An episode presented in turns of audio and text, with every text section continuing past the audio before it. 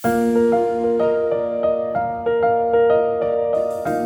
vás pri počúvaní ďalšieho vydania v ženskom rode. Podcast v ženskom rode môžete pravidelne odoberať cez Apple Podcasts, Google Podcasts alebo Spotify. Sledovať, komentovať a najmä zdieľať ho ďalším poslucháčom môžete aj na sociálnych sieťach Facebook a Twitter. Teším sa, že ste súčasťou môjho dobrodružstva dávať šancu múdrym ženským myšlienkam, inšpiratívnym príbehom a hlbokým dušiam. S molekulárnou biologičkou Editou Révaj sme sa rozprávali aj o tom, že prístup lekárov, a ja si myslím, že ani jeden láskavosťou nemôže prestúpiť nejakú hranicu tej etiky lekárskej. Ja si myslím, že práve ten pacient tým veľa získa a aj tá liečba je potom rýchlejšia vlastne v mnohých prípadoch. Edita Révaj je jedna z najinšpiratívnejších žien, aké poznám. O tejto rodáčke z bojníc, ktorá viac ako 30 rokov žila v Izraeli, som sa dozvedela náhodou cez rozhovor v médiách. Keď sa neskôr na pozvanie jednej vtedajšej členky ocitla v klube železných matiek, skoro som, obrazne povedané, spadla zo stoličky. Prvý raz sme sa osobne stretli na káve v Bratislave v lete pred dvomi rokmi. Žena, ktorá sa kedysi venovala aj výskumu starnutia buniek, bola chodiacou reklamou na anti-aging. Elegantná, vkusná, plná životnej radosti a energie mi zanietene rozprávala o svojej práci i rodine. V jej slovenčine bolo počuť jemný prízvuk. Vtedy som ešte nevedela, že Edita plynule ovláda hebrejčinu a angličtinu, v ktorých odborne prednáša. Edita sa do Izraela nie tak celkom dobrovoľne vysťahovala za komunizmu. Odišla tam za svojim izraelským manželom, ktorému úrady nepovolili ostať v Československu. Dlhé roky vyučovala na mnohých vynikajúcich izraelských univerzitách, napríklad na svetoznámom Technione v Hajfe. Pracovala v nemocnici, vo výskume, vedecky sa venovala medicínskym odborom, ktorých názvy väčšine z nás znejú cudzo a záhadne. Dnešný rozhovor sme stihli nahrať tesne pred jej odchodom do Nemecka – Odtiaľ spolu so svojím druhým manželom odlietali do Mali na výskum malárie, ktorému sa už roky venujú aj vďaka nadačnej podpore Billa a Melindy Gatesovcov. V ženskom rode dnes nielen o nádej a láske, ale aj o vede a výskume, lekárskej etike, či o tom, čo môže alebo skôr musí zvládnuť jedna žena a mama, keď nemá na výber. Ako si teda prišla k tomu, čomu sa venuješ teraz? Ehm, po skončení prírodovedeckej ja som robila interdisciplínu medzi prírodovedeckou fakultou a lekárskou fakultou. Mala som individuálne štúdium um, a robila som humánnu genetiku, molekulárnu biológiu a humánnu genetiku. No a po skončení som vlastne dostala rektorské miesto v Martine na lekárskej fakulte v ústave genetiky, ale to už vtedy som bola zasnúbená pred vydajom do Izraela.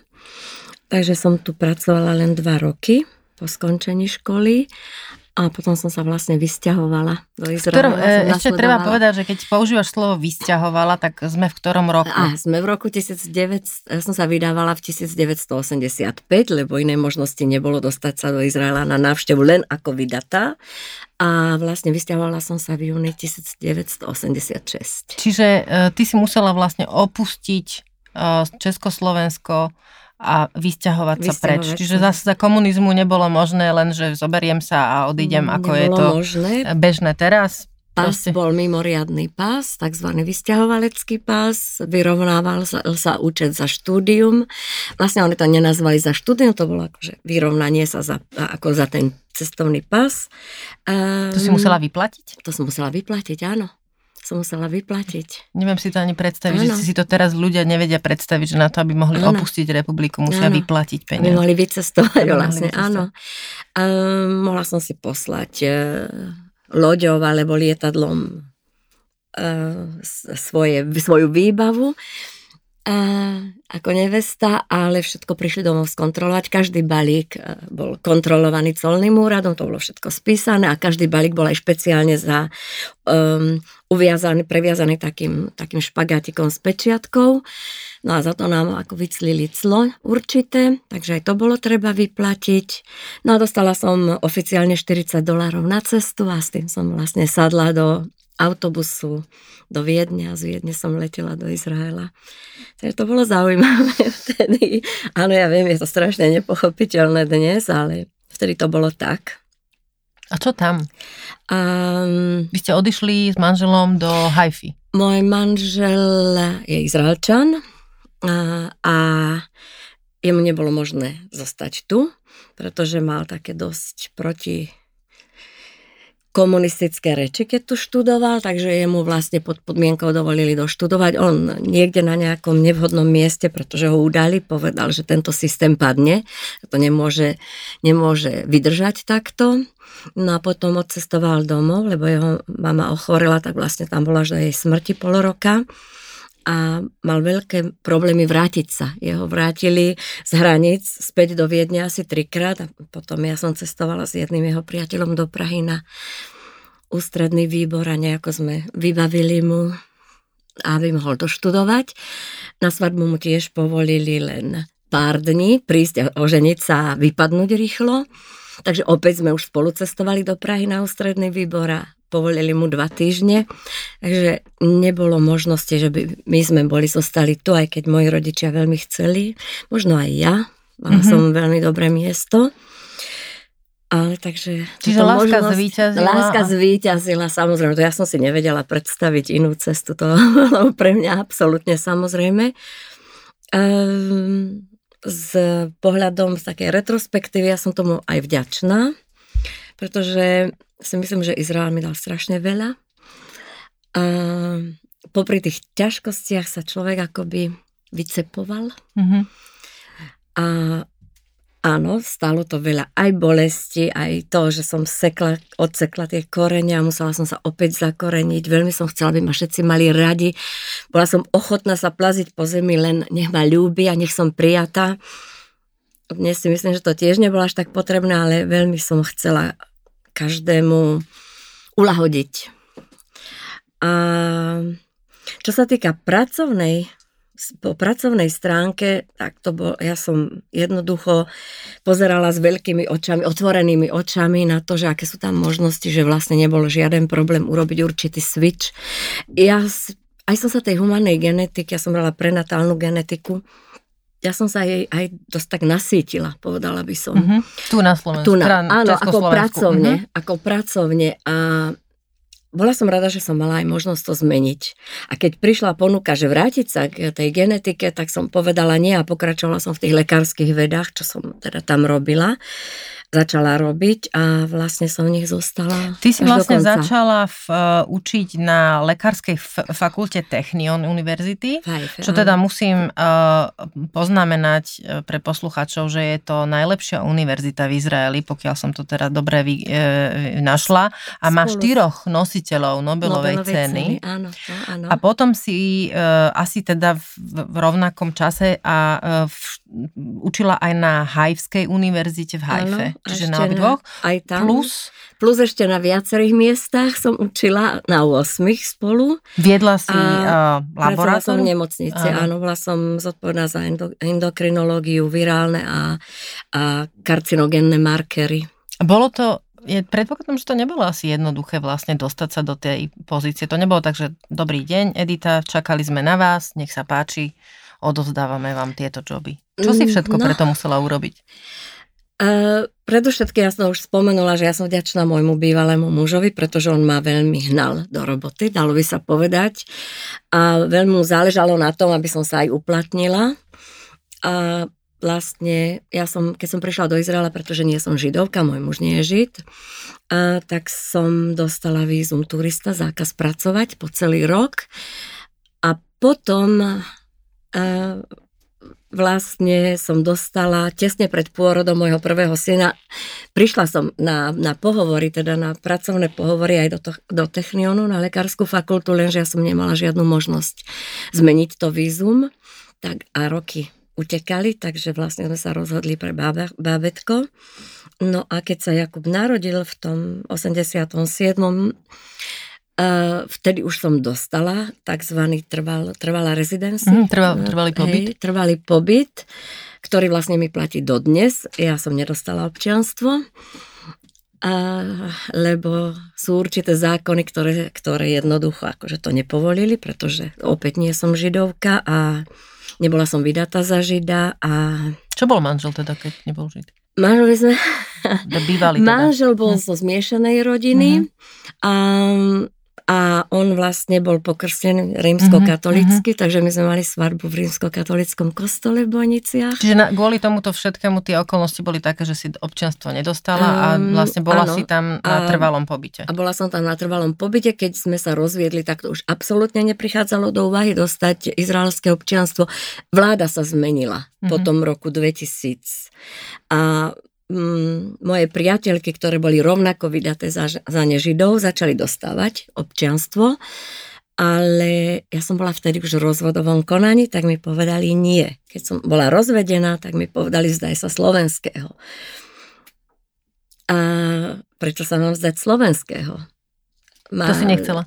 A samozrejme, že nie. Mhm. Nemala som dôvod vzdať sa slovenského a okrem toho Židia alebo vydaté ženy sa nemuseli vzdať slovenského. Takže mm. akože dvojnásobne ma trestáte? Ako prečo? Mm-hmm. Mm. Bolo to rozhodujúce mať to občanstvo pre tú prácu, ktorú si robila? Nie, nie vlastne nie. Ja mám všetky práva a povinnosti bežného občana. Niekedy to bol taký pocit, tak, tak trošku zaštiplo pri srdci, že prečo ja nie a prečo iní áno a taký, čo oveľa menej aj tomu štátu dali ako ja. A v, z Technionu moji priatelia dokonca aj a, pripravili stretnutie so Šimonom Peresom a tak podobne, ale nechala som to tak ja už potom. Už som jednoducho Nebojovala opustila si. tú myšlenku. Mm-hmm. Som mhm. nebojovala mm-hmm. za to, pretože E, na ministerstve vnútra neboli ochotní mi dať, prečo mi nechcete dať. To, to sú nariadenia, to nie je zákon. A Izrael nemá ústavu. To znamená, že odvolávať sa na nejaké zákony tam nie. Tam je zákon o imigrantoch, pre židovských imigrantov a vlastne všetko ostatné sú len nariadenia. Takže z tejto stránky ja som to potom zabalila. A keď sa teda vrátim k tomu, ako si uh, sa začala uchádzať teda o tie miesta na univerzitách aj vlastne v, v rámci tej tvojej profesie, čo bolo rozhodujúce? Čo vieš, alebo aké máš vzdelanie? Ako ťa vlastne otestovali eh, predtým, než ťa prijali? A v to moje prvé interviu v Technione ešte v, no, v novembri 1986, ešte ako turistku. Vlastne bolo veľmi úspešné a dekan jednoducho trval na tom, že on ma chce, aj bol so mnou stále v spojení. E, požiadal ma, aby som zvládla všetky tie reči, ktoré boli povinné, hebrejčina, angličtina. Takže ja som sa vlastne ešte aj počas tehotenstva som chodila do Technionu učiť angličtinu, takú, aby som bola na úrovni aj vedeckej. A v 1989 v novembri vlastne ja som sa ja som vlastne nastúpila v Technione, ale keďže sa mu nepodarilo nájsť nejaké pracovné miesto, prijal ma ako študenta PhD, to bol mm-hmm. vlastne už môj druhý PhD. Ja som sa najprv zdráhala, ale potom nakoniec som pristúpila na to a zároveň som hneď aj začala vyučovať. Takže bola som hneď aj asistentom tam na fakulte. No a tak sa to vlastne rozbehlo a po nejakých dvoch rokoch sa na mňa obrátil niekto z ministerstva zdravotníctva, či by som nechcela učiť v nejakej zdravotnej škole, v tej nemocnici, kde som neskôr aj vlastne bola v tých klinických laboratóriách. Otvárali tú novú školu, takže som áno začala učiť. Um, v, vlastne na univerzitách každý, každý rok sa ohodnocujú asistenti, učitelia, prednášajúci a tak ďalej. Ja som mala veľmi vysoké ohodnotenia. A, takže, takže nejako sa to tak rozbehlo postupne, že som pridávala tie nové miesta pracovné. Aká je úroveň uh, univerzít? Viem, že teda môžeme si to prečítať, ale z tvojho pohľadu, aká je úroveň vlastne výučby a vôbec e, toho akademického prostredia v Izraeli a potom teda aj tej praxe? Je to viac zameraná na to, aby si niečo vedela. Ja keď som tu skončila vysokú školu, ja som nevedela nič. Vyslovene, že som nevedela nič. Trochu z tej teórie prišla som do Martina a ja som bola ako Alica v ríši divov. Jednoducho som ani nechápala, ako, ako je možné, že som toľké roky študovala a vlastne nič neovládam. Takže to samotné štúdium, čo, e, čo bolo spojené s prácou, začalo vlastne až na pracovisku. Čiže ten rozdiel medzi tým, čo si sa teoreticky ano. učila a to, čo e, reálne v praxi človek ano. potrebuje, už vtedy bolo... Bolo od... obrovský. Bolo to... Je to smutné povedať, mm-hmm. ale Áno, je to obrovský rozdiel. A, a v tom Izraeli to bolo iné? A v Izraeli tých študentov oveľa viac pripravujú na ten na ten mm-hmm. praktický život, profesionálny život. Jednoducho musia viac, viac v tom, menej memorovať a viac dokázať, povedala by som. Čo sa týka medikov, majú oveľa viac praktik, ako tu oveľa viac sa naučia prakticky. A ja to viem aj od slovenských študentov, ktorí tam prišli do nemocnice na takú stáž a povedali mi, že za týždeň sa viac naučili ako za celý rok, lebo naozaj im ukázali tie katetrizácia srdca a podobne, napríklad na kar- kardiológii.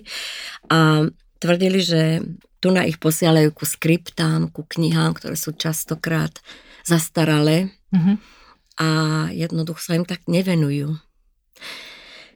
Povedala by som, že vedieť, že vysokoškolskí pracovníci tu na, už jedno, či sú to docenti alebo profesori, nevidia zostúpiť z toho ich piedestálu k tým študentom a to je veľká škoda. Pretože hrať sa na poloboha a ukazovať, aká som ja múdra, keď nemám výsledky u študentov, nestojí za nič. A toto je smutné. Mňa študenti volajú krstným menom keď náhodou som ráno meškala, tak som im povedala, bože, čo som ja dnes mala ráno s mojim synom, urobil tak a tak a tak a tak. A oni si to veľmi vážili, že som vedela byť zdielna. Ľudská. A, áno, presne. A dokonca mi to aj písomne, keď mi ďakovali a tak ďalej, tak vlastne aj povedali o týchto veciach, že ten ľudský prístup alebo tá zdielnosť, tá ľudskosť im umožnila aj oveľa viac sa tomu predmetu venovať. Anatómia, neuroanatómia, všetky tieto veci, ktoré som učila, sú veľmi ťažké. Plus je tam ešte ten náboj z pitevne. Vidieť mŕtve telo prvýkrát v živote, dotýkať sa, opracovať na ňom. Takže taká tá citlivosť, ale aj tá, tá, to zblíženie sa so študentmi bolo veľmi dôležité. Vždy. A toto si všetko vlastne vedela uh, viesť, všetky tieto debaty v angličtine aj v hebrejčine. Nechybala ti slovenčina? Alebo ako, zaujíma ma, že ako sa ti podarilo vlastne cez dva úplne cudzie jazyky odovzdávať nielen tie akademické vedomosti a praktické zručnosti, ale aj to ľudské. No ja práve mám problém rozprávať po slovensky z vedeckej stránky, nemám problém po anglicky alebo po hebrejsky, mám problém vysvetľovať to po slovensky, lebo vlastne keď som začala, ja som musela urobiť postupne všetky, všetky skúšky anatomické, embryológia, histológia, všetky tieto medicínske základné um, patológia samozrejme a to bolo všetko v hebrejčine pred uh, prísediacimi, alebo to boli tiež aj písomné testy vo veľa prípadoch, ktoré som mohla robiť aj v angličtine, ale lebo ja hebrejčinu dodnes čítam veľmi pomaly. To je písmenko za písmenkom a je to také pre mňa únavné, kdežto lati, latinku a angličtinu skenujem stranu, to je prebehnem raz, dva pohľadom. Takže mne to ide oveľa rýchlejšie čítať po anglicky a treba rozprávať po hebrejsky. A ako tá, ten simultánny preklad mi funguje veľmi rýchlo. No chcela oveľa by som tvoj mozog. oveľa rýchlejšie, oveľa rýchlejšie čítam po anglicky a rozprávam a priamo prekladám do, do hebrejčiny, ako čítať po hebrejsky. To je ale inak akože úplne fascinujúce pre mňa to počúvať. Čo si tak na, najradšej učila? No tú anatómiu, tú, áno, anatómia, neuroanatómia naozaj, hej. A učila som aj fyziológiu, embryológiu, patológiu, molekulárnu biológiu, až doteraz e, bunkovú biológiu. A v každom boli nejaké, obla- nejaké časti, ktoré, na ktorých som si zgustla vyslovene. Napríklad bunková membrána, život bunkovej membrány, to je, to je fascinujúce niečo. Bunkovú membránu nevieme vyrobiť to dnes. Ako je to v laboratóriu. Všetko vieme už pomaly. No, presne. Fotíme bunko... čierne diery. Áno. No, ale toto nevieme vyrobiť, takže je nejaký vyšší princíp, ktorý to umožnil. Lebo bunková membrána to je špeciálny koktejl tukov a, a bielkovín a vlastne tie tuky sú také špeciálne, že z obidvoch strán budujú, bar- budujú bariéru medzi dvomi vodnými prostrediami. To znamená, že... A, spýtam sa. Keby sme tu mali olej, vezmeme pohár a povedzme, že urobíme tú bunkovú membránu. Naliejeme vodu, to je vnútro bunky, potom naliejeme t- olej, mm-hmm. teda to tukové, to by bola tá membrána a potom naliejeme znovu vodu. Keby si to urobila v pohári, čo by sa stalo? No, Kriste, pane. to, to není, že mňa máš skúšať. No čo Keď naleješ olej do pohára a nalieš tam vodu, ten olej vyjde hore. Vyjde hore, no. Áno, lebo je ľahší. To znamená, že... My nevieme že vlastne udržať nevieme, dve vodné áno, prostredia oddelené presne, oddelené tukom, presne. No a tieto špeciálne e, tuky, fosfolipidy sa volajú, sú také, že majú hlavičku, ktorá, ktorá e, sa spriazní s tou vodou a majú chvostiky, ktoré ktoré sa nespriaznia s vodou. Takže vlastne je to taká dvojvrstva, mm-hmm. hlavička, chvostik, chvostik, hlavička, pričom tie hlavičky sú otočené do vodného prostredia a tie chvostiky sú vo vnútri. Ale keď by sme vzali tieto špeciálne tuky, fosfolipidy, takto lyžicou a hodili ho do vody, tak oni nevytvoria dvojvrstvu ako mm-hmm. bunková membrana, mm-hmm. ale vytvoria taký kruh s tým, že to sa volá micela, kvapka mm-hmm. tuková. S tým, že tie hlavičky sa otočia k vode a tie chvostiky sa, skú, sa schovajú dnu. Takže a, je to taká gula. A čo by sa stalo, keby sme to vedeli vyrobiť? Vedeli by sme vyrobiť bunky, zrejme. Všade máš napísané, že si molekulárna biologička, Áno. to najviac, a, a že sa venuješ tropickej medicíne. Vlastne kedy si uh, sa otočila k tej tropickej medicíne a prečo? Prečo vlastne uh, si nezostala, prečo si vlastne išla do toho výskumu a nezostala niekde v praxi ako lekárka? Ja nie som lekárka. No veď práve. Prečo Lebo nikdy ťa to nejako Ja som neťahalo? nikdy nechcela študovať medicínu, uh-huh. ja som nikdy nechcela byť ošetrujúcim lekárom pacientov, lebo ja mám takú, takú vlastnosť, ktorá je nevýhodná pre mňa, nech, nech ja trpím koľko chcem, to je taký mm-hmm. masochizmus, ale tí okolo mňa nech sú spokojní. A to je aj to, že som tiež hľadala tú lásku. Nevadí, koľko ja trpím, ale nech ma všetci okolo ľúbia. A, ale toto som ja vedela už na gymnáziu, že ja kvôli tomuto nemôžem byť e, lekárka, lebo ja by som sa nevedela odosobniť. Mm-hmm. Čiže príliš veľká tá empatia príliš veľa, všetky by mi bolo asi áno, uh-huh. príliš ľúto a veľmi by som tým trpela a možno by som stratila tú schopnosť tej analýzy a syntézy, ktorá je tak úžasne dôležitá. Ja to robím, lebo mňa žiadajú posudky, ale nie som ošetrujúcim lekárom toho, toho konkrétneho pacienta, takže ten, nie je tam tá, nie je tam ani nemôžem povedať, že nie je osobná interakcia, lebo s mnohými sa stretávam, ale nie, nie som tým ošetrujúcim lekárom. Čiže nezosobníš Nemám si vlastne, toho človeka áno, pre presne. seba, vidíš tam vlastne ako keby, že je to prípad. Case, prípad, áno. Uh-huh, a že áno. robíš tú analýzu vlastne na základe a, tých dát, ktoré máš. Áno. A aj keď toho konkrétneho človeka treba, treba som spoznala, mohla som mu povedať, čo si myslím, ale nebola som jeho ošetrujúcim Chápem. lekárom. To znamená, nemala som za neho tú morálnu zodpovednosť. Čiže uh, keď, kým teda prídeme ku komárom, lebo to je jedno teda... že prečo som hej, to zmenila. tak e, ešte by som chcela vedieť, že uh, všetky tie odbory, ktoré si pospomínala, čo z nich je, bolo také, alebo stále je, uh, okrem tropickej medicíny, taká naozaj veľmi srdcová záležitosť? Ja si myslím, že tá anatómia je veľmi rada. Áno, áno. A... Aj keď sa od čias e, Mozesa veľa nezmenilo v našom tele a možno aj predtým, um, ale aj tak je to niečo, čo je to veľmi ťažká disciplína a je tam stále tá, ten challenge, ako sa povie challenge po slovensky? Výzva. Je tam stále tá výzva učiť ju tak, aby si to študenti obľúbili, aby to vedeli aj používať potom v praxi. Aby Prečo videli, to je dôležité? No, musia poznať predsa to telo dopodrobna. To je ako, ako funguje jednotlivo, ako jednotlivé orgány fungujú, ako spolu fungujú, čo sa... Funkcia je vlastne fyziológia, ale že tá anatómia, to, tá stavba toho tela mm-hmm. musí byť, alebo systému, alebo orgánu musí byť taká, aby tú funkciu mohla naplňať.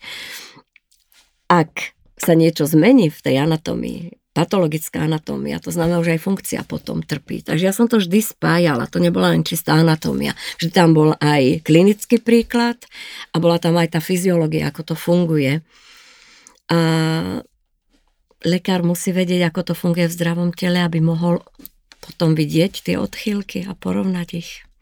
Takže uh, je to základ, absolútny základ.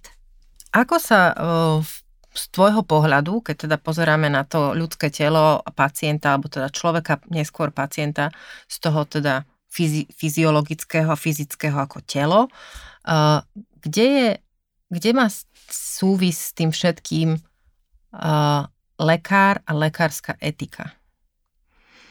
Aj, aj. To je ťažká otázka. ja si myslím, že veľa kritiky na lekárov padá práve kvôli tomuto, odkiaľ pokiaľ oni môžu ísť, čo si môžu dovoliť, čo môžu pacientovi povedať, čo nie, nakoľko si myslia oni, že pacient je schopný pochopiť alebo nie je schopný pochopiť.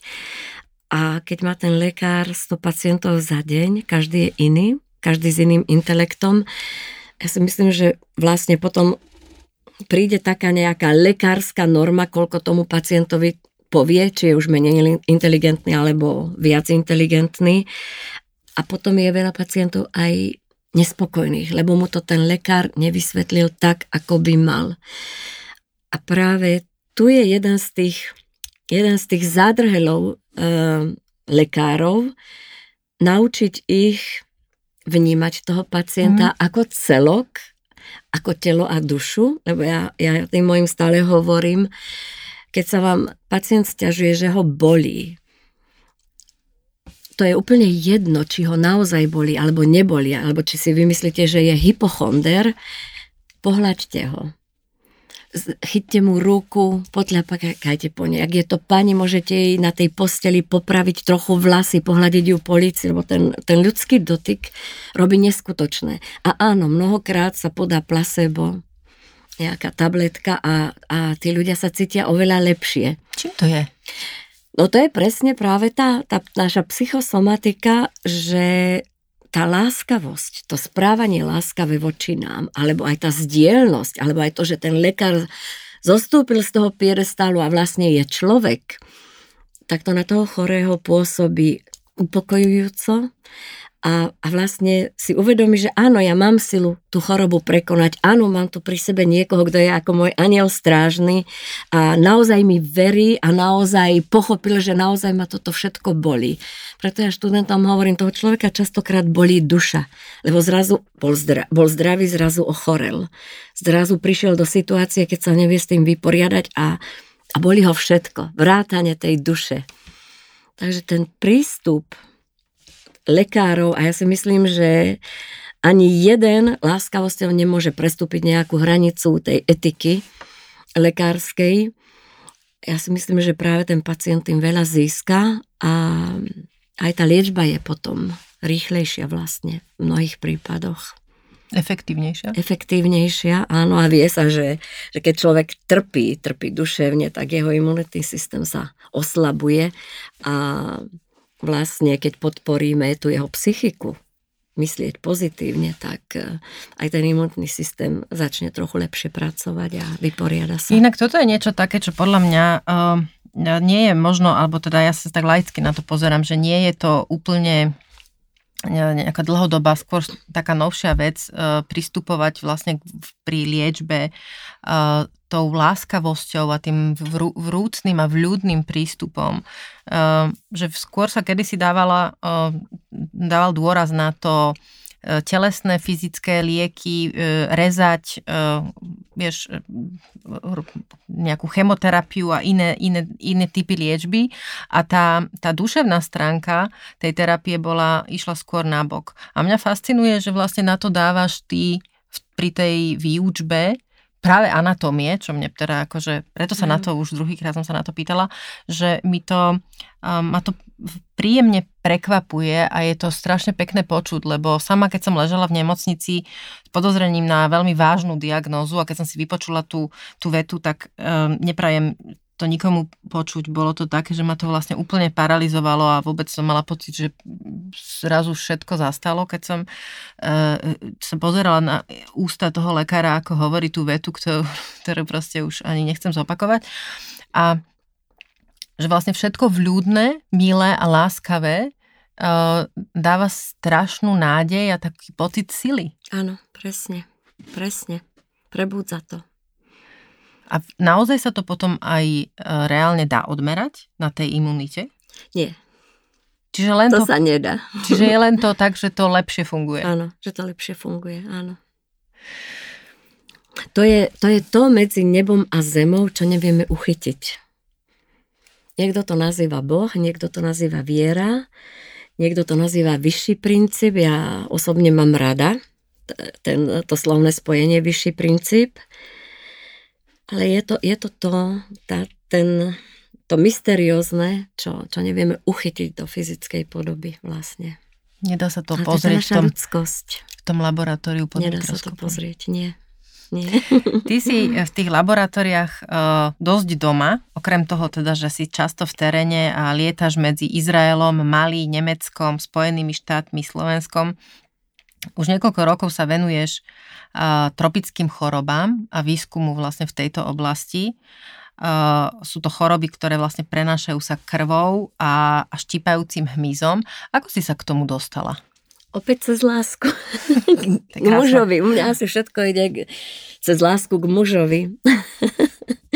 v tomto prípade je to môj druhý manžel.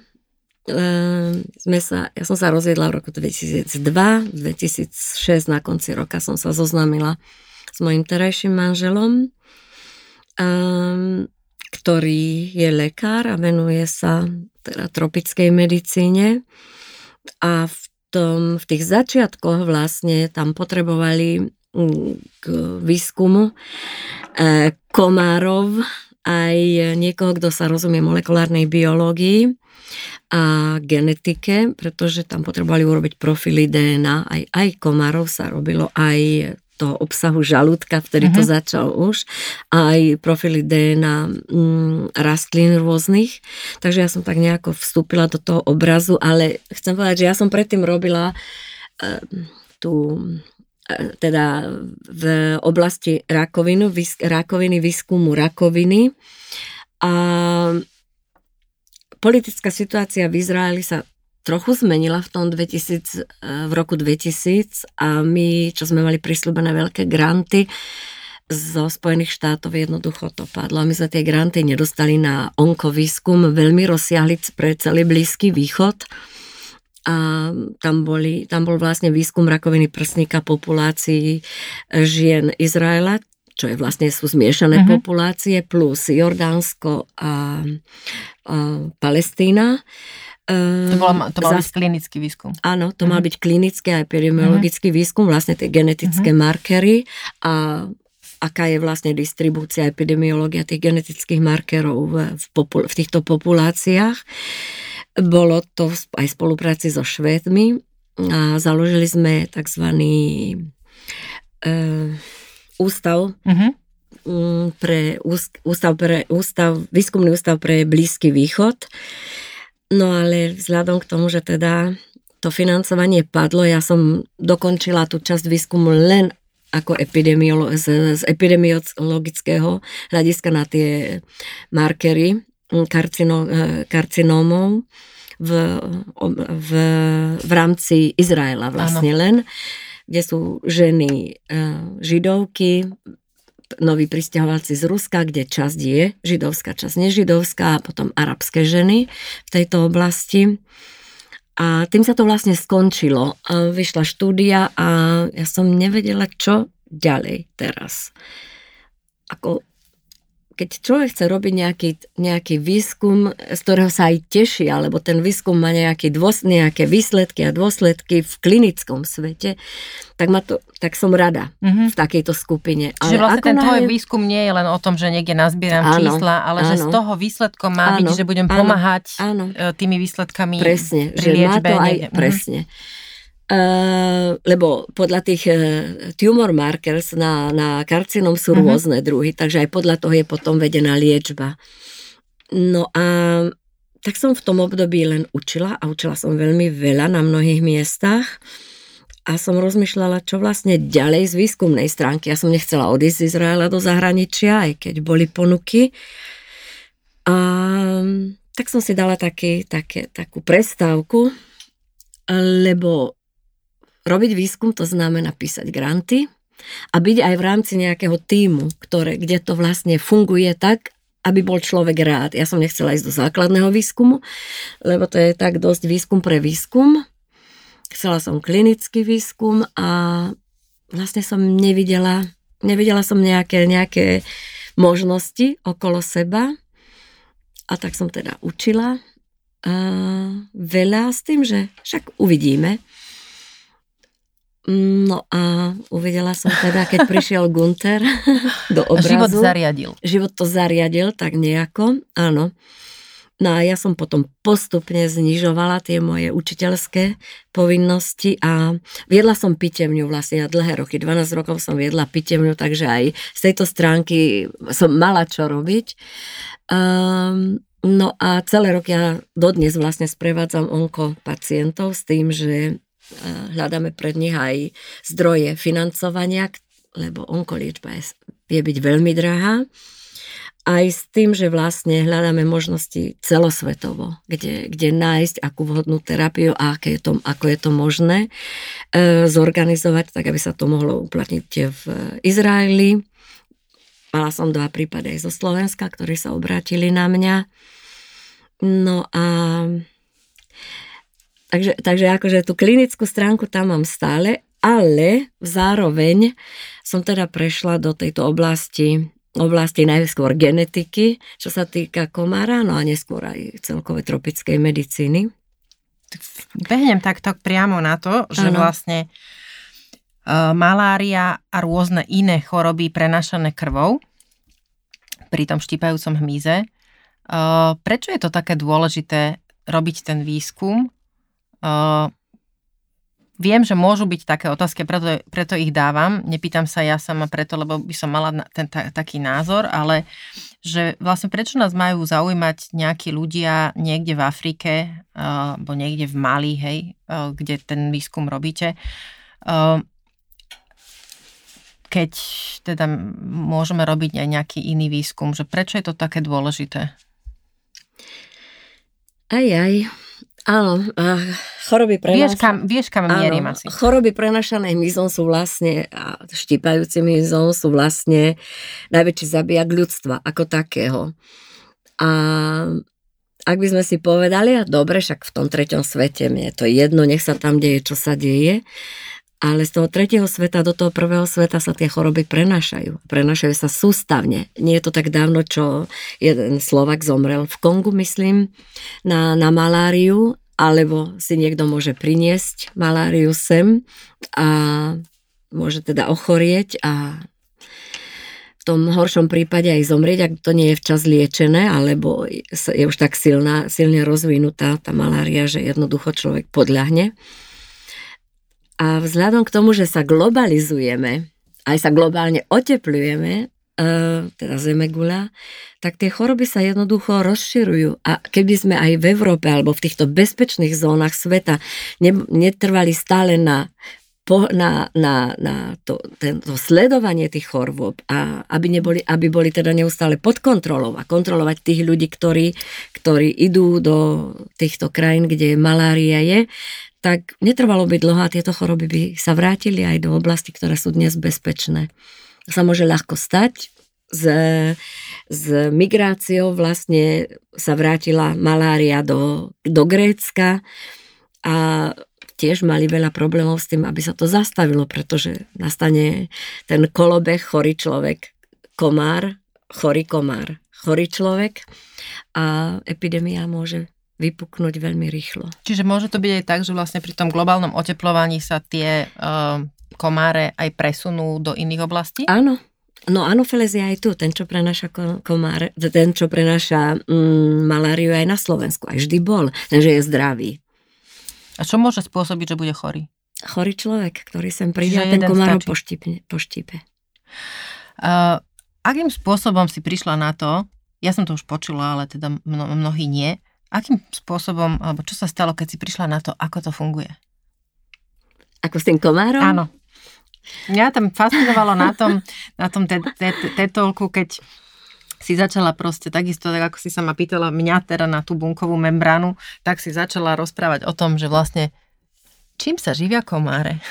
Áno, čím sa živia komáre? No to bol jeden z naozaj z takých vždy sa vedelo, že niečím, niečím v prírode sa tie komáre musia, musia živiť. A okrem krvi. No ale potom bolo jasné, že oni sa živia teda tou krvou zo zvierat, z, z vtákov a podobne. Ale ten veľký krok dopredu bol v tom, že vlastne oni tú krv nepotrebujú. Samčekovia vôbec a samičky len na to, aby sa mohli rozmnožovať. Keď samička, keď samička chce klasť vajíčka, ona potrebuje určitú dávku krvi, ktorá je určitý proteín, určitá bielkovina, ktorá pomáha vo vývoji tých vajíčok. No a pár dní po tejto krvnej dávke jedla mm, vlastne tie vajíčka kladie. Ak my tú komárku, ako sa povie po slovensky? No netuším, ale možno aj povedzme, že komárku, komáricu. Lady komár. Lady komár. Eh, keď ju stihneme usmrtiť, nie to, nie to tak smutne, keď ju stihneme usmrtiť predtým, ako ona dospeje, k tomu eh, dospeje ako pohlavne, mm-hmm. k tomu bodu, že vlastne začne hľadať krv, aby mohla klásť vajíčka, tak vlastne zastavíme, zastavíme ten proces prenášania choroby pretože ona môže e, tie, tie krvné dávky dostať od mnohých ľudí, ktorí sú zdraví a zrazu príde na niekoho, ktorý je chorý a vlastne tým už sa ten, ten mikroorganizmus prenesie do nej a keď ide opäť hľadať, e, hľadať nové, novú krvné, nové krvné jedlo, tak e, toho človeka, ktorého uštipne, vlastne ho aj nakazí my vždy sledujeme aj vek populácií týchto, týchto komárov a sledujeme to cez ich vaječníky. Pri každom kladení vaj, vajíčka, vaj, vajíčiek sa urobí na vaječníku taký uzlík tých kom, lady komáric. A podľa počtu tých uzlíkov my vlastne vieme, koľko tých, e, tých cyklov ona vlastne, vlastne prešla. To znamená, koľkokrát sa na, musela nakrmiť tou ľudskou krvou ľudskou zvieracou krvou. A podľa toho vieme, že čím staršie sú, e, čím viac je v tej populácii komárov starších samičiek, tým je aj vyššie percento pravdepodobnosti, že sa tá choroba preniesla na viac ľudí. No a my práve chceme ich zachytiť v tom mladom veku a keď už používame tú našu metódu, atraktívne, toxické, cukrové návnady, tak vlastne zistujeme, že po, po, po použití týchto pascí my máme veľmi mladé populácie tam. A vlastne sa nám podarilo tie staršie, tie, čo sú schopné viac prenášať choroby, likvidovať, eliminovať. Takže vy, vy vlastne uh, uh, zabíjate prvýkrát uh, črevným toxínom. Črevným toxínom, áno. To znamená zvnútra a nie áno. tým, že by ste ich striekali. Alebo iným kontaktným. Áno, iným kontaktným, to, to, ktorý toxínom. mal vlastne veľmi nepriaznivé účinky aj vlastne na všetko uh, ostatné. A je voči nemu vysoká rezistencia. To je, to je ten problém, že komáre sa stali rezistentné proti dotykovým toxínom, ktorým sa napríklad tie postelné e, siete e, striekali a chránili tých ľudí a teda spiacich ľudí. Komare tieto, čo prenašajú maláriu, oni vylietajú k večeru. A vtedy je dôležité teda chrániť sa večer, noc. Sú iné komáre, ktoré lietajú a štipu aj za dňa. A ten azijský tiger, veľmi, veľmi nepopulárny, ale ten prenáša iné choroby a tiež nepríjemné ako dengy a čo je tiež jedna z takých horúčkovitých foriem chorôb, ktorá sa môže tiež skončiť fatálne, alebo môže prejsť ako taká chrípka. A, ale anopheles, ten, čo prenáša maláriu, ten začína lietať večer. Vieš, no, som rozmýšľala nad tým, keď si rozprávala o uzlíkoch na vaječníkoch Lady Komár, hm. Uh, že aké vlastne sú tie prístroje, Veď to je ako, ja si to neviem predstaviť, Mikroskop. že to sú mikroskopické. Cez mikroskop sa to robí. Všetka, všetky tieto manipulácie aj so žalúdkom, aj s vaječníkmi sa robia cez... A tieto, man, cez... tieto laboratória máte v Mali? Máme na univerzite, áno. Máme. A vo všetkých týchto afrických štátoch práve Malaria Center sú veľmi, veľmi vyvinuté a teda aj rozumejú sa tej malárii oveľa viac ako v našej oblasti, kde malária nie je. Takže áno. Môžeš mi ešte niečo povedať o, o, o tých e, komunitách e, v Mali, s ktorými reálne pracujete a konkrétne ma zaujímajú ženy. Ja si pamätám, nechcem to teraz ja hovoriť svojimi slovami, ale keď sme sa rozprávali kedysi o tom vlastne, ako tie ženy tam žijú a o čo sa všetko musia starať, a v akých podmienkach vlastne žijú a, a stále hrozí teda, že či oni alebo deti alebo teda rodinní príslušníci ochorejú. Že my si to asi vôbec nevieme predstaviť tu sediac v Bratislave alebo kdekoľvek a tuto počúvame podcast a, a ani nám to ne, nepríde asi, že v akých podmienkach žijú iné ženy. V ťažkých veľmi ťažkých naozaj pohľadom európskej ženy alebo pohľadom ženy z moderného sveta, ktorá, pre ktorú je samozrejme otočiť kohútikom a ide pitná voda alebo používať elektriku a iné vymoženosti, je to úplne iné. A väčšina dedín je bez elektrického prúdu. Dnes začali sa už rozmnožovať solárne panely, ale nie každý to má, nie každý si môže dovoliť, ale vlastne oni žijú tou prírodou a s prírodou. Ráno, ako vyjde slnko, tak stávajú, večer ako zapadne vlastne buď sedia pred domami alebo v tých domoch. Takže oni sú veľmi úzko spätí s tou prírodou, veľmi jednoduchý život majú, zároveň ťažký, obrobiť si to políčko, nazbierať drevo, aby mohla večer uváriť obed, pardon, aby večer mohla uvariť to, to denné jedlo, lebo obyčajne sa varí len raz za dňa. A vlastne, aby sa deti mohli aj naučiť do tej školy, chodia dosť ďaleko škôl, podľa toho, ktoré dedine bývajú. Dnes začínajú už premať také kvázi autobusy, ktoré ich zbierajú a teda vozia do tých škôl. Mnohé rodiny, ktoré sa živia polnohospodárstvom, deti neposílajú do školy, pretože treba, aby pracovali. A, alebo pozdĺž rieky vlastne ryžujú zlato, takže to celé rodiny žijú na brehu rieky v tých najprimitívnejších podmienkach a deti vlastne tiež premývajú tam ten piesok a pomáhajú rodine. Zárobky nie sú veľké, drina je to obrovská, vidieť tam matky s deťmi, kojace matky, ale všetci pra, pra, presne tak, že snažia sa do tej ekonómie vlastnej rodiny nejakým spôsobom pomôcť. To ryžovanie zlata vlastne sa veľmi rozmohlo posledných takých 7 rokov, ja to sledujem a, vla, a ovplyvnilo to aj školopovinnosť detí. Škola je povinná tam, uh-huh. ale nie je možné ich tam dohnať nejakým uh-huh. spôsobom z tých odľahlých dedín. Um, čo sa týka zdravotných centier, tak tiež v takých tých väčších dedinách sú tieto zdravotné centra malarické kde prinášajú pacientov na tú prvú liečbu a niekedy to aj už len na, teda na tú poslednú pomoc. A, Aká je tam úmrtnosť? V, v, na, na maláriu? Ano. 61% z detí umiera. Asi takto. Viac ako 50, hej, áno, vysoká úmrtnosť je. No, hej keď sa nepodá pomoc a tie deti sú, nie sú také odolné vlastne, že oni skolabujú veľmi rýchlo. Um, často sa ani nevie, či to bola naozaj malária, len jednoducho ich tá vysoká teplota skosí.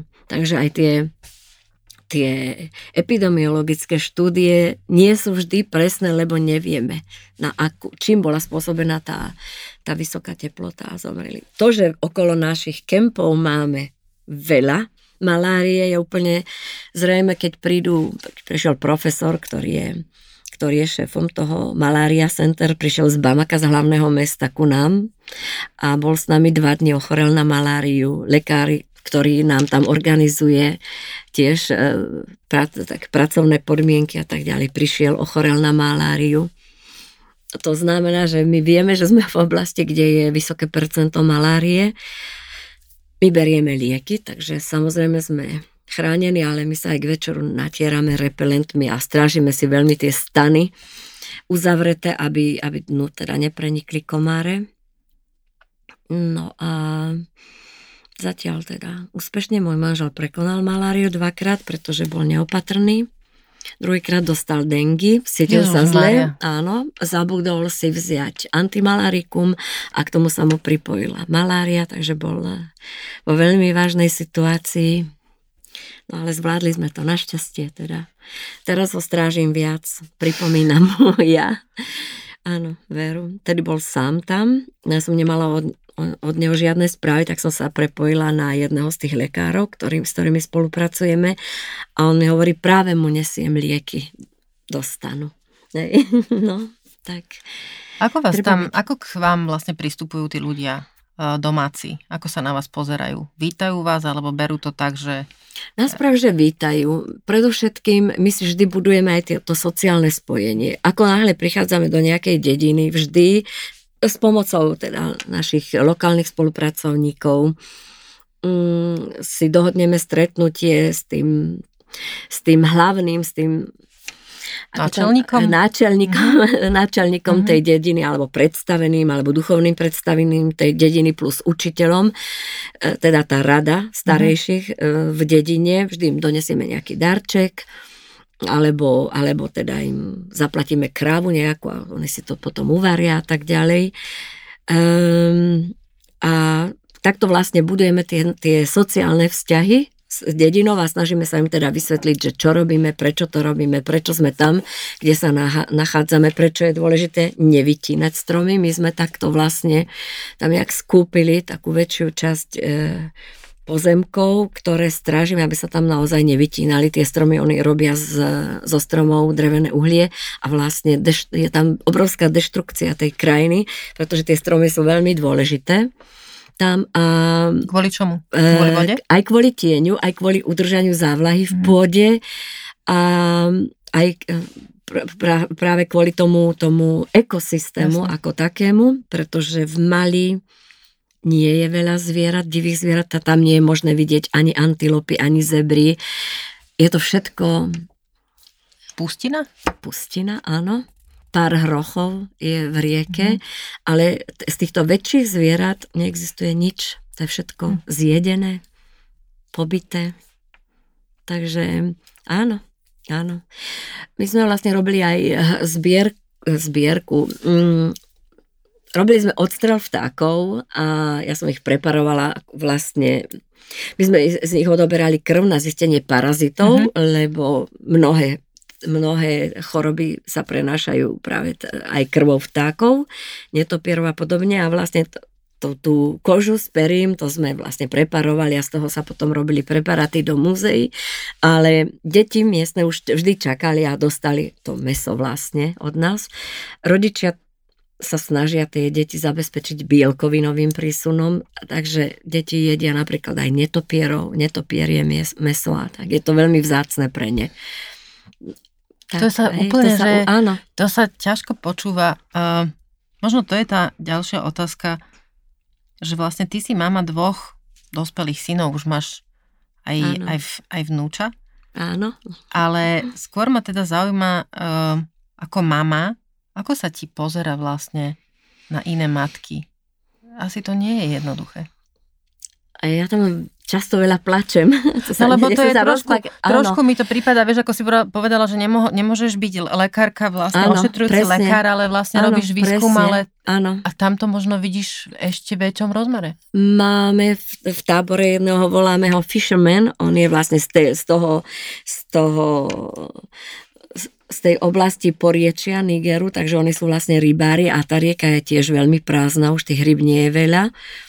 A Mm, jeho manželka nám robila kuchárku, potom porodila a to dieťatko zomrelo tiež na teplotu vysokú, tak on prišiel taký, taký smutný, že keby sme mu mohli hodinky alebo niečo dať napríklad, že aby sa potešil, lebo dieťa zomrelo. To je taký spôsob myslenia, ale tiež má aj syna staršieho, volá sa Adam. A my sme s Adamom chodievali pirogov pozdĺž, pozdĺž e, po tej rieke teda chodili sme tie vtáky ostreľovať. A pre Adama bol obed to, že on si vybral hrnček, trochu cukru a chlieb a nabral si z rieky tej vody a do toho si rozdrobil ten chlieb a, a cukor. A mne zvieralo hrdlo, ja som sa pozerala na to dieťa, že čo čaká, čo z neho vyrastie, čo bude s jeho deťmi, ako to ďalej pôjde, ale aj na druhej strane, ako modernizácia ich života zapôsobí na nich, pretože modernizácia života tam a viac peňazí krivia charaktery a to, čo predtým bolo neúnosné, aby sa stalo, že by niekto napríklad, neexistuje, že by niekto niečo ukradol. My sme mali v, v našom tábore otvorené stany, mala som notebook na stole, boli tam a, a boli tam vždy aj nejaké koláčiky a deti chodili okolo, oni sa ničoho nedotkli. V Maroku napríklad, áno, mi ukradli ukradli nám všetky sladkosti, ktoré sme tam mali, čo sme vlastne aj rozdávali tým našim spolupracovníkom a deťom okolo ale išli sme na nejaký denný trip niekde mimo a ja som mala zo Slovenska tam banánky v čokoláde a takéto, takéto špecie, áno, slovenské horálky a podobne. A ako sme sa vracali domov, tak okolo domu som videla, že lietajú papiere s banánkou v čokoláde a podobne horálky. Tak mi bolo jasné, že to tam niekto vzal a to, pritom to bolo v komore v dome.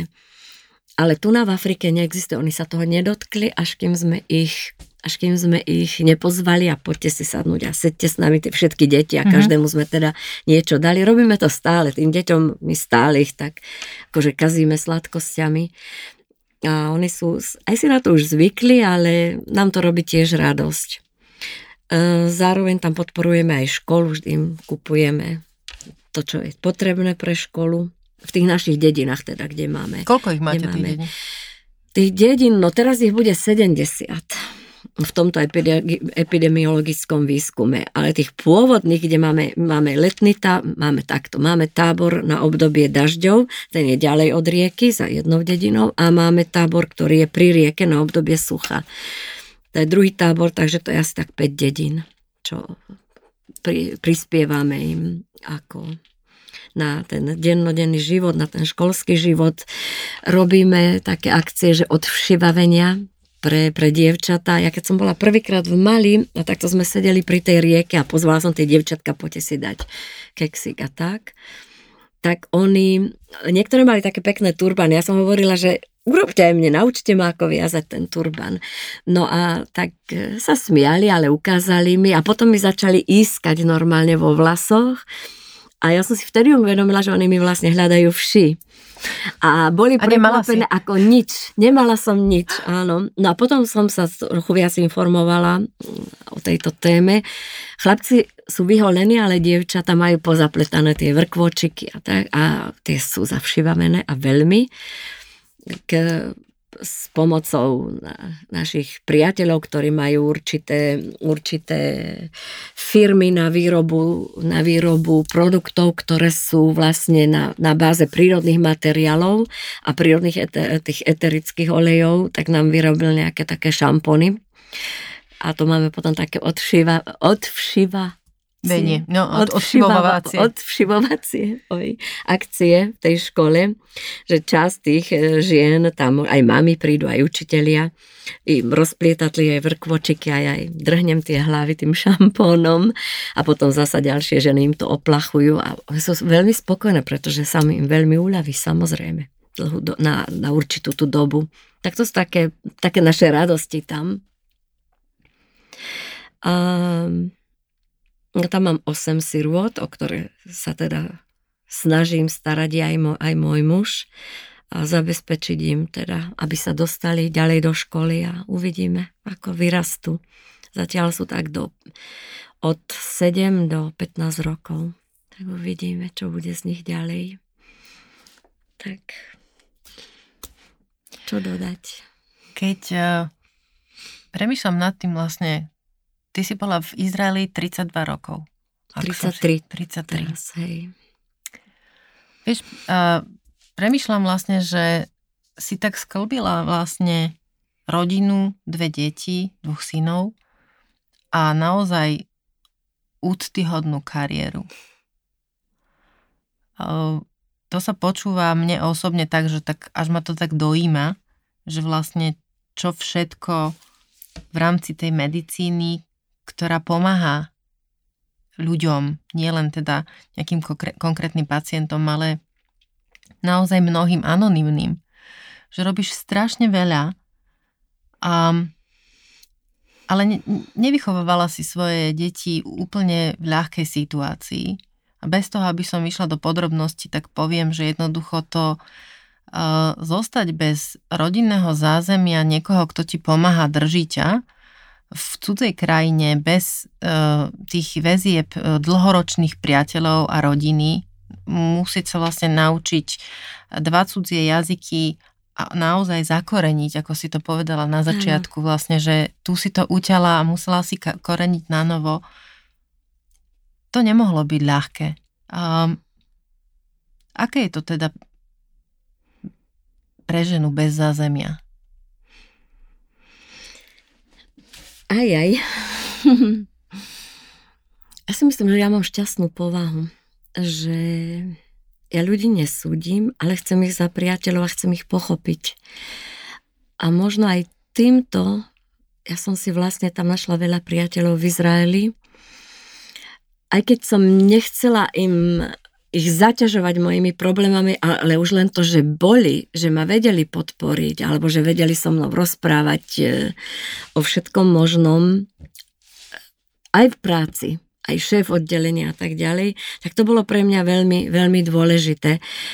Ja som vlastne nikdy nikoho tam nevyužila. Ja som nevyužila mojich e, laborantov, ja som si vždy všetky veci robila sama. Tak oni tak nadobudli takú nejakú aj, povedala by som, úctu voči mne, že som nevedela zneužiť, využiť, nikoho skôr, skôr dať. Že to nebolo ľahké, to je samozrejme. To je, myslím si, že to aj, že som nikdy nebola lenivá, že som bola taká dosť aktívna, aj to je dobré, lebo keď človek má tie lenivé gény a nechá ich pracovať, tak ďaleko nedôjde a ja som asi zdedila toto po mojej starej mame, ktorá vdovela mladá a vedela sa držať až do 89 rokov, keď zomrela. Je tá, taká tá vytrvalosť a ja mám takú smiešnú črtu. Jednoducho, keď nemôžem zaspať, a to je pravidelne, jednoducho snívam. Ja normálne snívam, akože neviem, nie, že som princezna tak, ale že, že má, som v nejakej konkrétnej situácii a je mi v tej konkrétnej situácii tak strašne dobre, mám všetko mám zabezpečené a, a nemusím sa vlastne o nič starať. A vyhrala som strašne veľa peňazí a rozdelím im ľuďom a vlastne som zabezpečená. Tak potom sa zobudím do tej reality, samozrejme, ale mne to, toto snívanie veľmi pomáha si myslím celé roky. Je to také smiešne, také detinské, ale áno, napríklad aj keď idem autom, tak snívam, že sa tak teleportujem, mm-hmm. že ach, už by som mala byť pri Viedni, ale so, ešte som len v Pasau, keď idem z Mnichova sem. A, a tak nejak mi to tak pomôže psychicky, že až tak za chvíľu budem už pri tej Viedni. Iná črta moja je, že všade meškam. To je, to je tá genetika zasa. A možno aj preto je takéto teleportovanie, by som pristala na to. Ale zvládnuť tie ťažkosti, celý môj život som si hovorila, neľutuj sa, nesmieš sa ľutovať, lebo začať sa ľutovať, to skončíš veľmi rýchlo niekde, kde by si nechcela skončiť. A to je strašne dôležité, fakt, že neľutovať sa. Niekedy som sa pýtala tam toho vyššieho princípu, prečo ja, a čo ešte chce odo mňa a že ak je to tak, že koho pán Boh miluje, toho pán Boh navštevuje, krížom navštevuje, tak akože nemiluj ma toľko radšej, lebo niekedy sa naozaj zhrklo toľko veci. Naraz ja som vlastne mladší, mal 8, starší 14 rokov, odvtedy som ich vychovávala sama. Vlastne nie od narodenia toho mladšieho, od narodenia Jána. Mne môj muž povedal, ja sa o teba starať nebudem, choď a pracuj. Takže ja som sa veľmi rýchlo aj musela vrátiť do práce. A, a dá sa to mať aj deti, aj kariéru? Alebo to, to proste si nemala na výber? ja som sa nepýtala túto otázku nikdy tak, ako som sa nikdy nepýtala gender issue. Že prečo je tam viac chlapov, alebo tam, alebo menej žien, alebo prečo je viac žien, menej chlapov. Jednoducho, ja si stále myslím, kto je dobrý, napreduje. Kto je dobrý v tom, čo vie robiť, napreduje. A kto sa neľutuje, napreduje. Možno, možno sú to tvrdé slova, ja neviem, ale ak má niekto nejakú profesiu a závis, záleží mu na tej profesii, ale zároveň chce zostať doma 6-7 rokov s deťmi, lebo si myslí, že tie deti bez neho nevyrastú, potom sa nemôže ľutovať, že ľudia okolo neho išli dopredu a on vlastne zostal niekde stáť. Možno som bola dobrá aj v logistike. E, deti zo školy chodili k pomocnej učiteľke a to bolo treba samozrejme zarobiť, pretože ja som ich tiež nemohla všetko naučiť ja v arabčine nie som až tak dobrá, aby som ich mohla učiť históriu alebo občianskú výchovu a tak ďalej. Takže ja som vždy to mala takto zariadené, že išli zo školy a hlavne ten mladší šiel zo školy k tej pomocnej učiteľke, tam dostal aj obed a tak ďalej. No a aj keď ja som vždy varila, každý, každý večer bolo, som varila ten nasledujúci deň, nejako, nejako sme to zvládli. Niekedy sa aj ja zamýšľam nad tým, že ako, lebo boli chvíle, keď to bolo finančne veľmi ťažké, keď som naozaj, že si lámala hlavu, ako to ja opäť zvládnem. Bol čas, keď mi narastol vedľa prsníka nejaké, nejaká taká gula, zrazu som si tam objavila, povedali, to musíš vybrať. Moja bývalá študentka išla so mnou do nemocnice, moja bývalá študentka ma priviezla domov zo, z nemocnice, pri, zostala jeden deň so mnou, moje deti boli medzi tým ich tety. A zrazu som zostala sama. To miesto, ktoré mi vyoperovali, zrazu sa tam objavila nová taká gula tkaniva, no a vtedy už ma začali plašiť, urobili špeciálne vyšetrenie buniek a tak ďalej. Som bola dohodnutá s tým, kto to vyšetroval že až je to zlé, tak mi to zavolá tá moja priateľka, ak je to dobre, mi to zavolá on, zavolal on, odľahlo mi, ale tých 10 dní som si kladla otázku, čo bude, s, čo bude s nami. Keď ja nebudem pracovať, kde skončíme, kto sa o nás postará. E, nebolo možné vrátiť sa k môjmu exovi, pretože on vtedy nebol e, vhodným e, otcom pre moje deti. On pil veľa, a podobne, takže to absolútne nepripadalo do úvahy. A tiež pre mňa bolo strašne ťažké, že nie, že ja som chcela zlyhať, ale okolnosti by ma doviedli k bodu, kde som zlyhala. Tento pocit, že, že nezlyhať, bol tiež veľmi silný u mňa.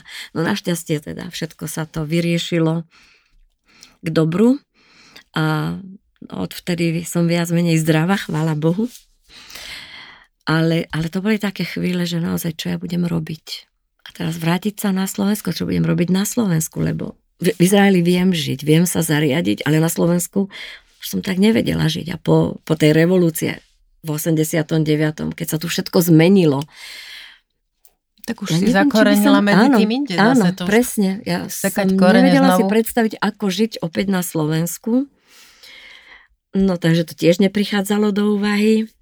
No a teda zostala som tam a nejak sme to nejak sme to dotiahli, že aj deti zmaturovali, išli ďalej sa učiť podľa ich rozhodnutí a tak ďalej. Vedeli ma dobre naštvať, vedeli ma dobre vytočiť, no ale vyrástli, chvala Bohu. Keď sa teraz uh, pozeráš spätne na ten život, z čoho si niekedy mala strach a už nemáš? Hm.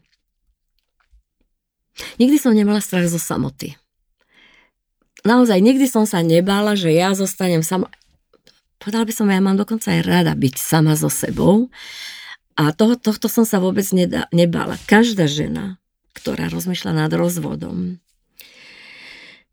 si myslím, že si musí uve- myslím si, že si musí uvedomiť práve túto vec. Odchádzam, lebo potrebujem byť sama alebo rozvádzame sa a viem, že vydržím byť sama. Nie kvôli tomu, že odchádzam a možno si nájdem niekoho lepšieho. Alebo ísť, ísť do rozvodu s tým, že chcem iného muža, alebo chcem nájsť lepšieho muža, to, ako, to je hlúposť podľa mňa veľmi veľká, pretože kde tí lepší muži sú. Takže tá žena musí vedieť, ja sama ako identita, som silná a ja chcem tú svoju osobnú slobodu.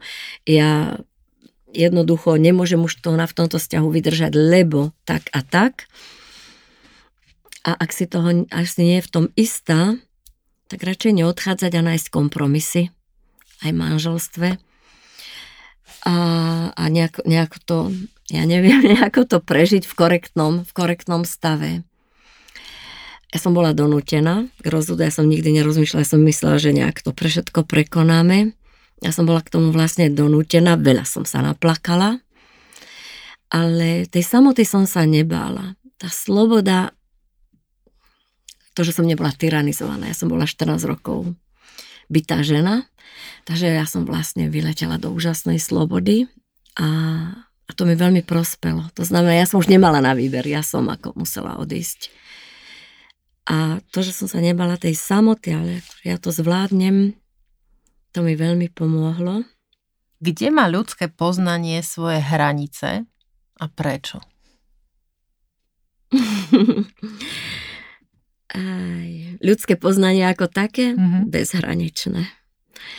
Um, alebo ohraničené tým intelektom všeobecne ľudstva. A kde sú hranice ľudského mozgu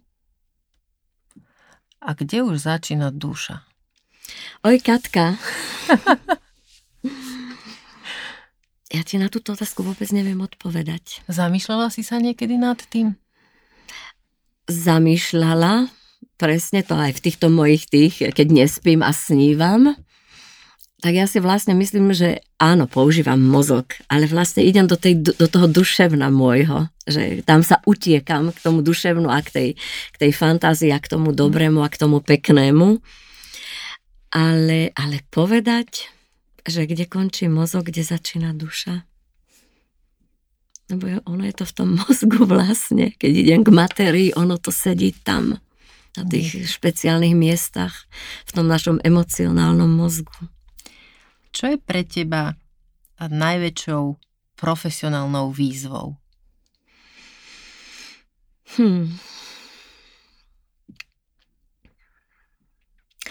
Ja začnem takto ja som si nikdy nekladla nejaké také, že ciele, že chcem nejakú kariéru. Ono to išlo akože, by the way, mm-hmm. akože popri, popri tom všetkom, že som chcela, aby ma všetci mali radi a že mám tú, mám tú analytickú povahu, že musím rozumieť, alebo chcem rozumieť koreňu veci.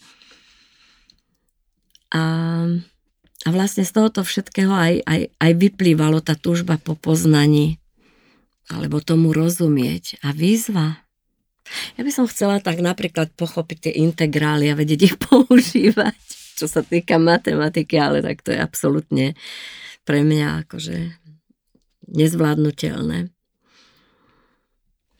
A Výzva. posledná otázka. Kde sa cítiš šťastná? Geograficky je to jedno. O... Vieš, ja som teraz v takom, takom takom víre udalosti, lebo vlastne k prvému štvrtý ja som dala výpoveď e, zo všetkých mojich e, pedagogických e, povinností v Izraeli. Uzavrela som tam domácnosť s tým, že už budem mať len domácnosti v Nemecku a v Afrike. Zajtra letíme do Afriky. A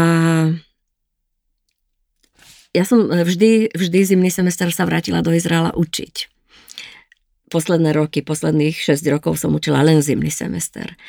A vlastne mala som od jary celé, až do jesene takéto letecké obdobie z miesta na miesto a veľa tej Afriky.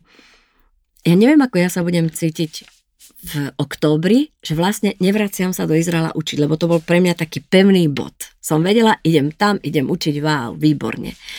A to teraz nebude v októbri. Uh, rok som sa na to chystala, že ako to ja zvládnem. Myslím si, že vnútorne som už s tým vyrovnaná, ale viem, že mi budú chýbať študenti izraelskí. Má takú, takú špeciálnu auru, má ten Izrael. Ale neviem dopredu povedať, ako sa budem s tým cítiť, ako mi to bude chýbať. V Afrike idem vystavať novú katedru anatómie. Je to veľká výzva, naozaj. A neviem, či tí africkí študenti mi zaplnia tú, to prázdno po tých izraelských študentov. Ja osobne si myslím, že nie.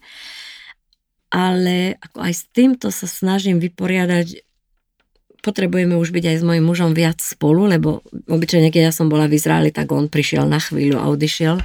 A asi vekom je to aj tak, že chceme byť viac spolu a vždy on, keď lieta sám, tak ja mám, sa, mám starosti, či dobre e, doletel, či sa niečo deje, či neochorel a tak ďalej.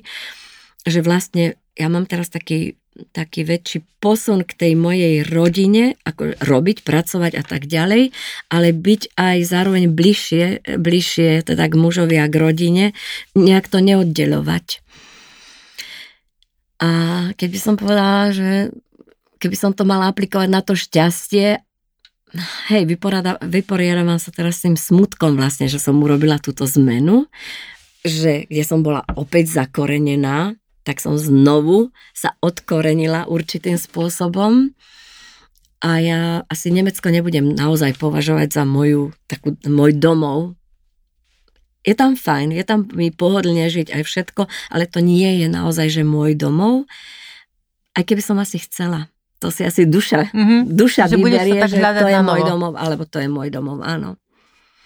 Tak neviem. Bude to také na novo. Bude to také na novo, áno. Ďakujem, že ste počúvali môj podcast v ženskom rode.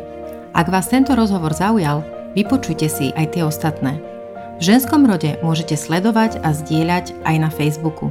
Napíšte mi svoje názory, nápady a hodnotenie. Už o týždeň v stredu sa na vás teším s novým dielom.